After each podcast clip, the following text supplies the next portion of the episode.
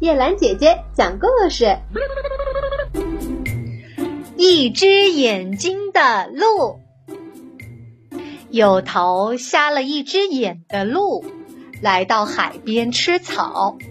他用他那只好的眼睛注视着陆地，防备猎人的攻击；而用瞎了的那只眼对着大海。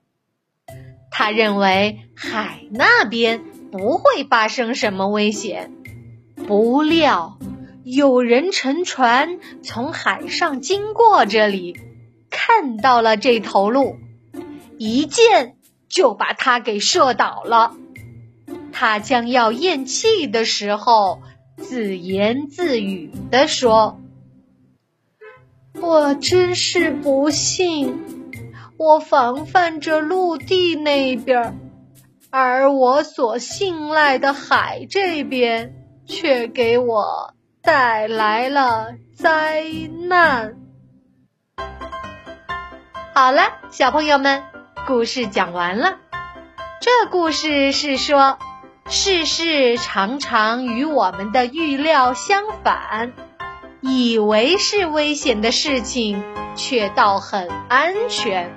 相信是安全的，却更危险。